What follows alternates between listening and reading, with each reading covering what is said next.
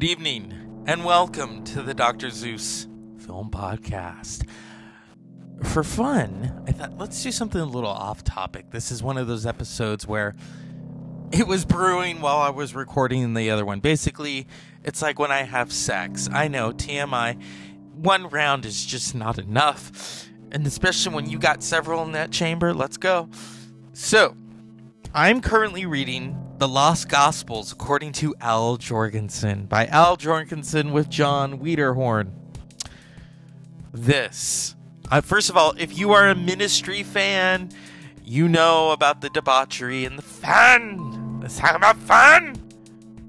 Because when you are with ministry, you better be ready to survive. I've been reading it. Oh my god. I was looking after my niece and nephew. I had to put the book away because they don't need to read it. This is what the co author said about the, the stories. As much as he hates doing interviews, Jourgensen rose to the task with great charisma and color, regaling me with dozens of amazing and overwhelming stories. Many were hysterical, others were tragic, horrifying, or heartbreaking. And in the end, I was able to assemble a book full of heart and humor that makes Motley Crue's The Dirt look like Goodnight Moon, which is true because I can't stand Motley Crue. Yeah, kickstart my heart and all that other bullshit, but come on. This, I mean, when you've gone on and you make, you have your band Ministry, and then you have Lard, and you have Revolting Cocks. What a name for a band. Yes, and then you get Jello Biafra from the dead Kennedys, you know. Come on. I love that title, Beer, Steers, and Queers. Come on, let's go. Uh I'm I'm still in the midst of the book. But there are some interesting tidbits. If you know about the 60s, many of us were not there. Uh but the great Al Jourgensen got to know very well Mr. Timothy Leary, the godfather of acid. Drop in and drop out. Yeah. And I had heard this story, and lo and behold, it's in the book, where he talks about living with Timothy Leary. And um, Dr. Leary continued his uh, explorations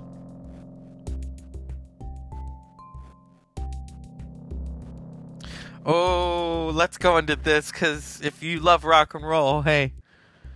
Oh, I didn't know he slept with Courtney Love. Ooh. As much as she hated me, Courtney wound up sleeping with me, except I made her shave her giant beaver before I'd get into bed with her. She trimmed it down to a sort of jagged Brazilian landing strip that looked more like a light lightning bolt. But it was good enough for me. It only happened once, and it was mainly because she didn't have any dope. I turned over her purse looking for needles, but she was nothing there. And so I said, eh, okay, let's fuck. I think she did it out of fear. Hmm. Interesting. Let's move on. Let's get to the real fun of this, which is, of course, Timothy Leary. Now, I wasn't in the 60s. Many of my listeners were or weren't. I wasn't even a thought yet, thankfully, because I'd be in my 50s by now. Um, but I was born in 1980, so you, you get kind of the gist of when I came along. Um, let's see. Okay. This is this is fascinating to me because Leary is synonymous with the 60s. Okay? And if I can find it, there is a moment in this book. I think I did I take a picture of it? I think I did. I would say talk amongst yourselves, but this is the Dr. Zeus Film Podcast.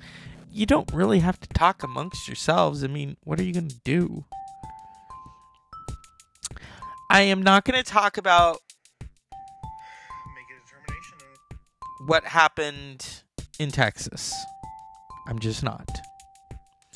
Others have. In fact, I was on a really great podcast, Creatures of the Night. Jason, Adam, Chris. It was so good to talk to them. And, and they did a really good show. Check that episode out where they talk about Travis Scott and all of their stuff. And because, you know, I, I could I could talk about that till the cows come home. But we're gonna talk about film. We're gonna talk about music. Ah ha ha! Is this it? Oh no, it's not. I had snapped a snapshot of. Is it the page number? Mm, damn it! It's so interesting when you take pictures of things and then you you lose track of them, and that's why I don't share my phone with people. Oh, what's that? Oh, don't worry about it. I know. Hey, I am not a T. I am not as much of a TMI as Will Smith. Can we just talk about that for a moment? I liked The Fresh Prince of Bel Air. I used to watch it all the time. His music, eh. But seriously, dude, we don't want to know that you tried to kill your father. I don't want to know that you and Jada have an open marriage. I don't I don't want to fuck with you. I don't want to sleep with you.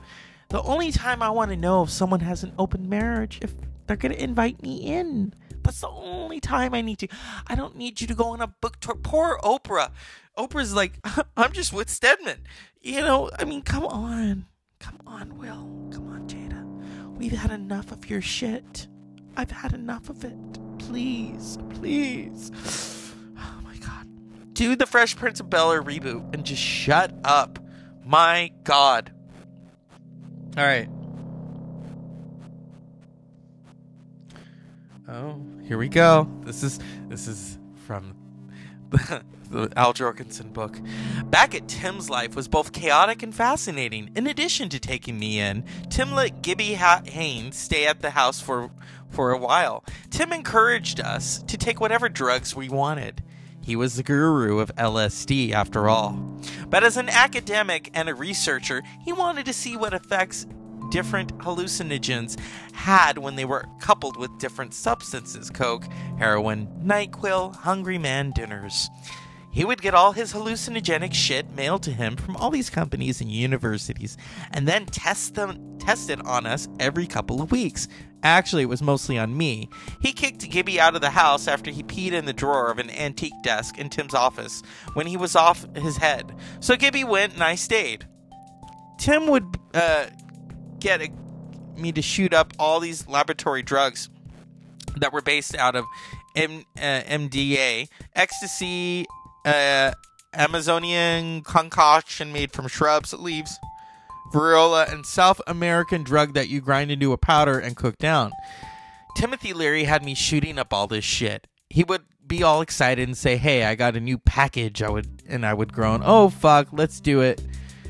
I would shoot up and we, he would scribble down notes on how the drugs affected me. I don't know how he was writing I don't know what he was writing because to me the hallucinogens whose hallucinations were always the same. I'd have the same horrific visions of hell and, apo- and the apocalypse. Naked people with blood spurting from every orifice, skies that turn black, then silver, then white again, winged beasts with razor sharp talons, and most of all, spiders of all shapes and sizes. They'd fall from the sky. They'd come up from the ground, they'd creep around corners and crawl all over me. I'd be screaming and trying to brush off the bugs. And I'd always end up and staggering over to Tim Timothy Leary's blind dog, a sweet golden retriever, Mr. Boodles and Lemmy. My dog is probably related to. I grab his collar and he would take me outside so I could breathe without spiders scurrying in my mouth and down my throat. Talk about the blind leading the blind. After an hour or so, Timothy Leary would come out and stare at me. Then he'd take more notes and then ask me some questions about how I was feeling and what I was seeing. He'd measure the diameter of my pupils and see if I could track his fingers with my eyes. I don't know if I passed or failed, I just know I saw spiders. The stuff he gave me was so strong that it took effect in less than 20 minutes. That's crazy. The visions were instantaneous and they were never enjoyable, but I s- subject myself to it because it helped him out somehow, and I knew if I did my job, my rent was paid and I had a place to stay. Some people have asked me why I'm not angry at Timothy Leary for using me as a human guinea, guinea pig. Man, I could never be mad at Timothy Leary. I was a willing subject, and he was a good friend, a father figure. Actually, I was just a rock junkie, but he didn't treat me like a degenerate. He was patient and understanding.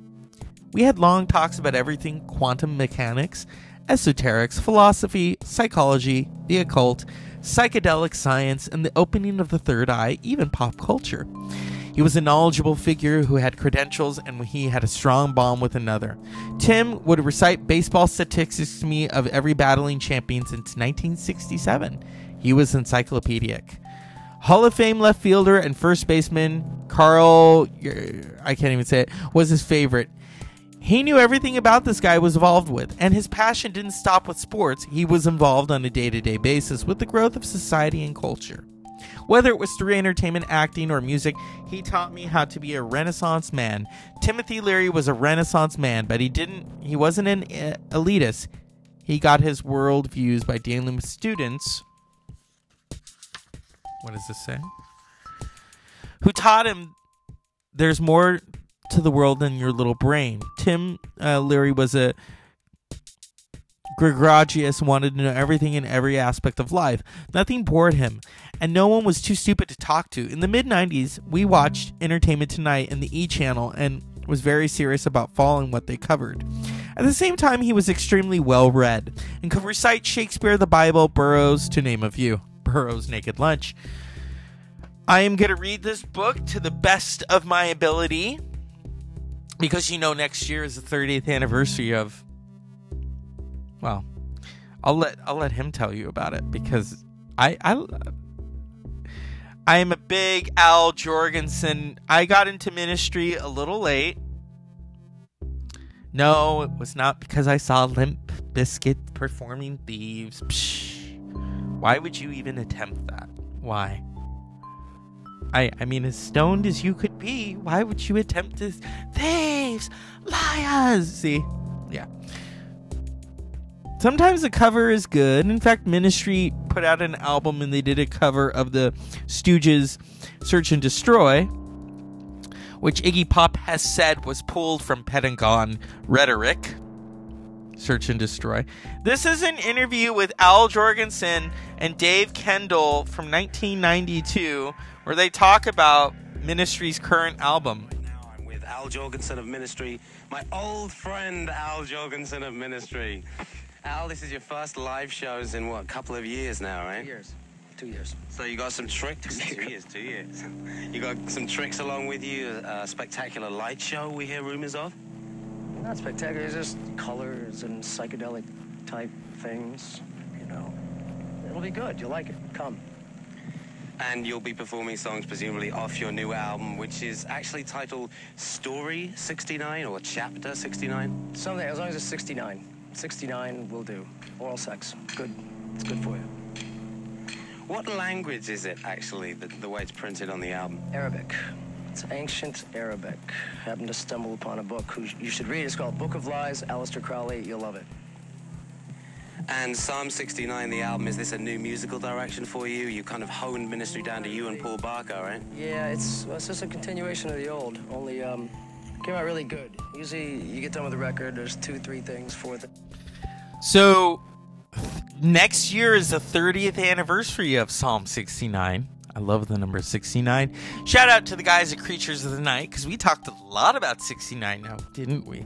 We talked a lot about imagery and esoteric and the occult, which Mr. Uh, Al Jourgensen knows a lot about. I read you those passages. Not my best ability, because usually I can read and I can read, but in this instance, I'm tired. About how they would talk about the occult and they would talk about religion and. I, I've told this before on the podcast. I am not religious. I am spiritual. I was not raised in the church. I, you know, of course, out of out of habit because you know you pick things up from family. Like if I'm gonna go on the freeway, I do the sign of a cross. If I, yeah, that's my that's just my own relationship between that. You know, if I pray to someone, it's usually my my relatives. That's you know, but I don't treat them like entities because they're people. They're they're just in another realm. I know a lot of people who they quote unquote call themselves God fearing. I want to know about why. Why would you fear God? If you're going to meet God one day, oh yeah, you made mistakes. Everyone makes mistakes. Here's what someone once told me. We were we were talking about God and we were talking about the devil. it's right out of the pages of ministry. Um and this person said to me that God basically is the devil just on his mood swings. So when God's not on the medication, he's Satan. So it's split in two, two, you know, double personality. And that kind of makes sense. I know some of you are screaming, blasphemy! Well, I wasn't raised religious, so I don't know. Um, no, I'm not. Here's the thing I respect. If, if you have a religion that you belong to and that provides you with solace, more power to you. Just don't try to get me involved. Uh, I have a lot of friends who are Muslim. I have so much respect for them. I at one point studied Islam, but I didn't go through with it because I just did not want to be a part of religion. Now, Islam is totally different, and that's why I give it a lot of respect. It is misunderstood by people in the West.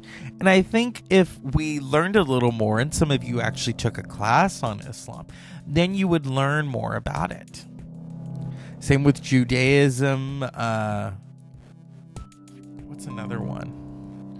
See, I'm I was baptized Catholic. I am not a practicing Catholic. My grandmothers were practicing Catholics, but then even they had issues with the church confession. Just a little things that go along with it. I don't know if I've ever told this story before, but we are talking about ministry and the music, and it's just awesome. It's awesome. I remember at one point I was not in a good place professionally. That's often been the case. And I would leave and go to the gym and just listen to Ministry and Author and Punisher. But Ministry really, oh, that music. You got Thieves burning inside. Psalm 69 is their big album, but for me,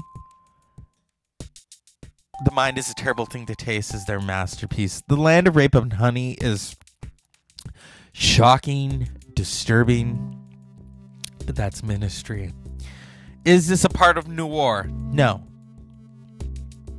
Well, it is intriguing because there's a lot about Al Jourgensen that I don't know, and maybe I'll learn about it when I read the book.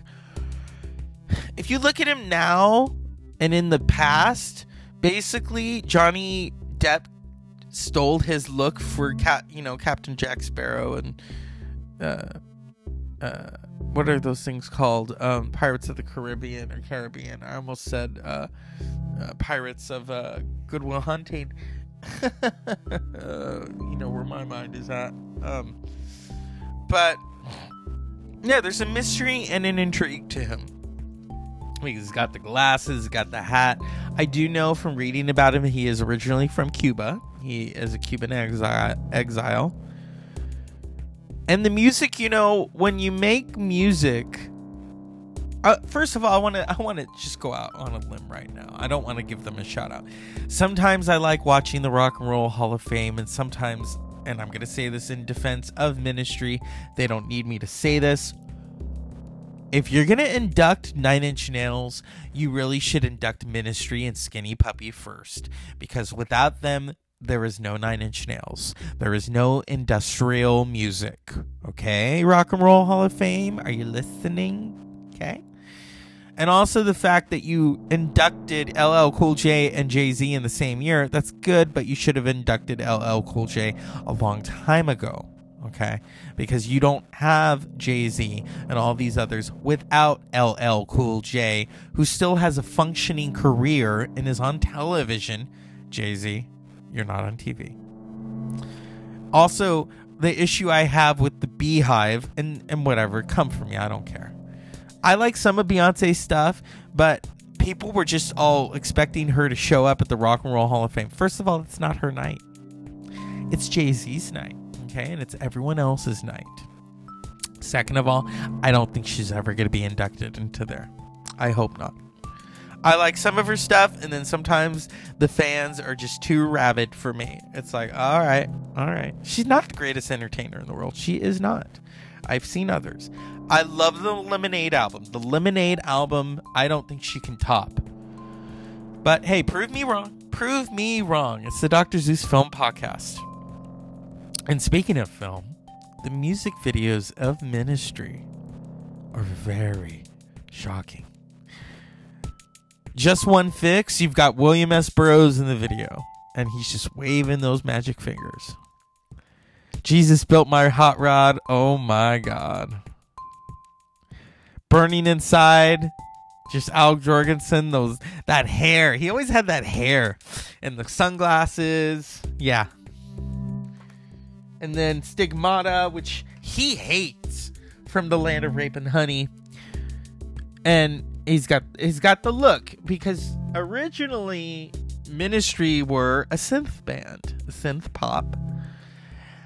And then he decided to change things. Let's imply the cut and paste theory of Mr. William S. Burroughs, and that's kind of what he took and he, and he ran with it.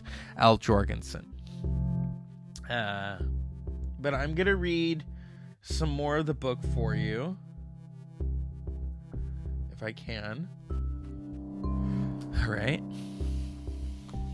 This is uh, the Lost Gospels according to Al Jourgensen. Okay. I figure if we can get to the album that really put ministry in a different trajectory. Because it, it is a dark album. It is truly, truly dark. The album cover.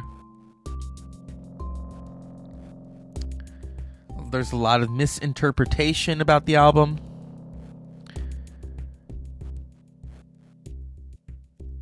Okay, I don't want to read that part. When I was working on Rape and Honey, I didn't have a car, so I got this 70. Okay, I already. No, I don't want to read that because it's kind of. Yeah. When we did uh, The Land of Rape and Honey, I'd take stacks of material we recorded on these reel to reel back tapes. Tapes back to the house I was renting. I was four blocks from the studio and a fucking car brawl, bar brawl home I would edit the tape for 12 to 14 hours. I would have razor cuts all over my hands from that uh, much editing. There was no digital equipment back then. It took me 12 to 14 hours per song. But it was really invigorating because I was using the same cut up method that William Burroughs used. Only I was doing it with music which is why he and I hit it off years later when we met to work on the song Just One Fix from Psalm 69. I did a lot of cut up editing on the land of rape and honey, which was fun and artsy. Plus, there was no one to fuck with me or bother me. I was at home with my cheap headphones doing all the editing. I really got to know those songs. When I worked on a song, I'd make a mark on the tape for each beat so I knew I'd have the timing right. Then I chopped up all the tape in equal sized pieces, threw it all on the floor, and mixed the pieces around. When I picked them up, I didn't know if they were forward or backwards, so in a way it was like musical Russian roulette. I'd pick the pieces up and re- reassemble them in this random order. And I'd listen to it. If it sounded good, which it did a lot of the time, I'd keep it.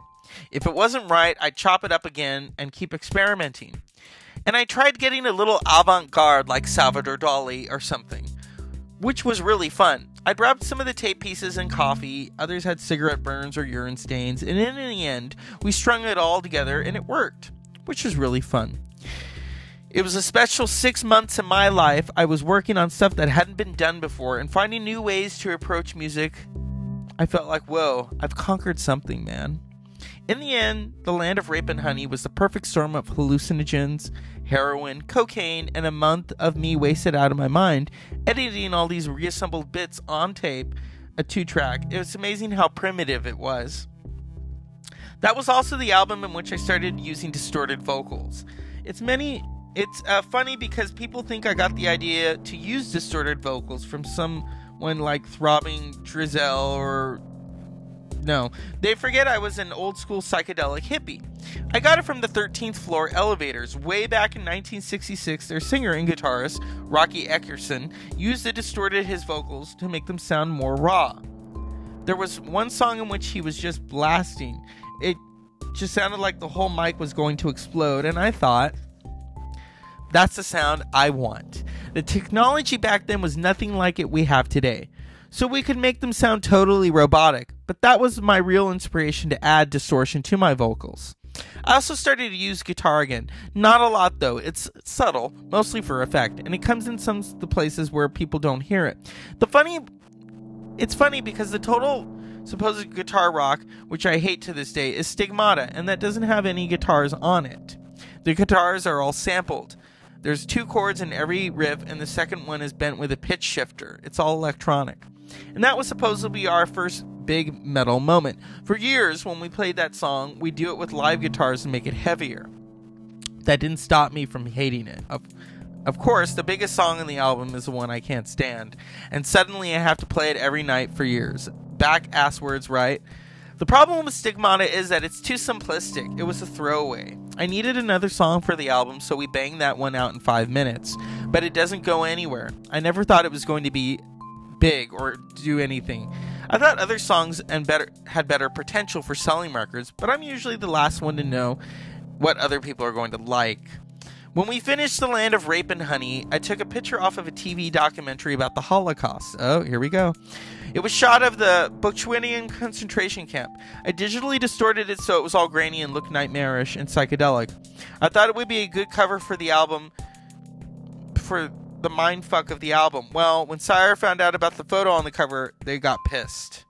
And so legend has it that they said, no, we don't want that album cover. And so Al Jourgensen, he cut off the head of some roadkill, threw it in the truck, drove all the way from Texas to Los Angeles, went to A&R, threw it on the album um, cover designer's desk and said, "Here's your fucking album cover," and they got the original album cover back, which is evocative, provocative. It's ministry, but it made you think. It made you think. That was the true essence of what Al Jourgensen was doing. We're going to talk a little more about the book when I finished it. As always, unpleasant dreams.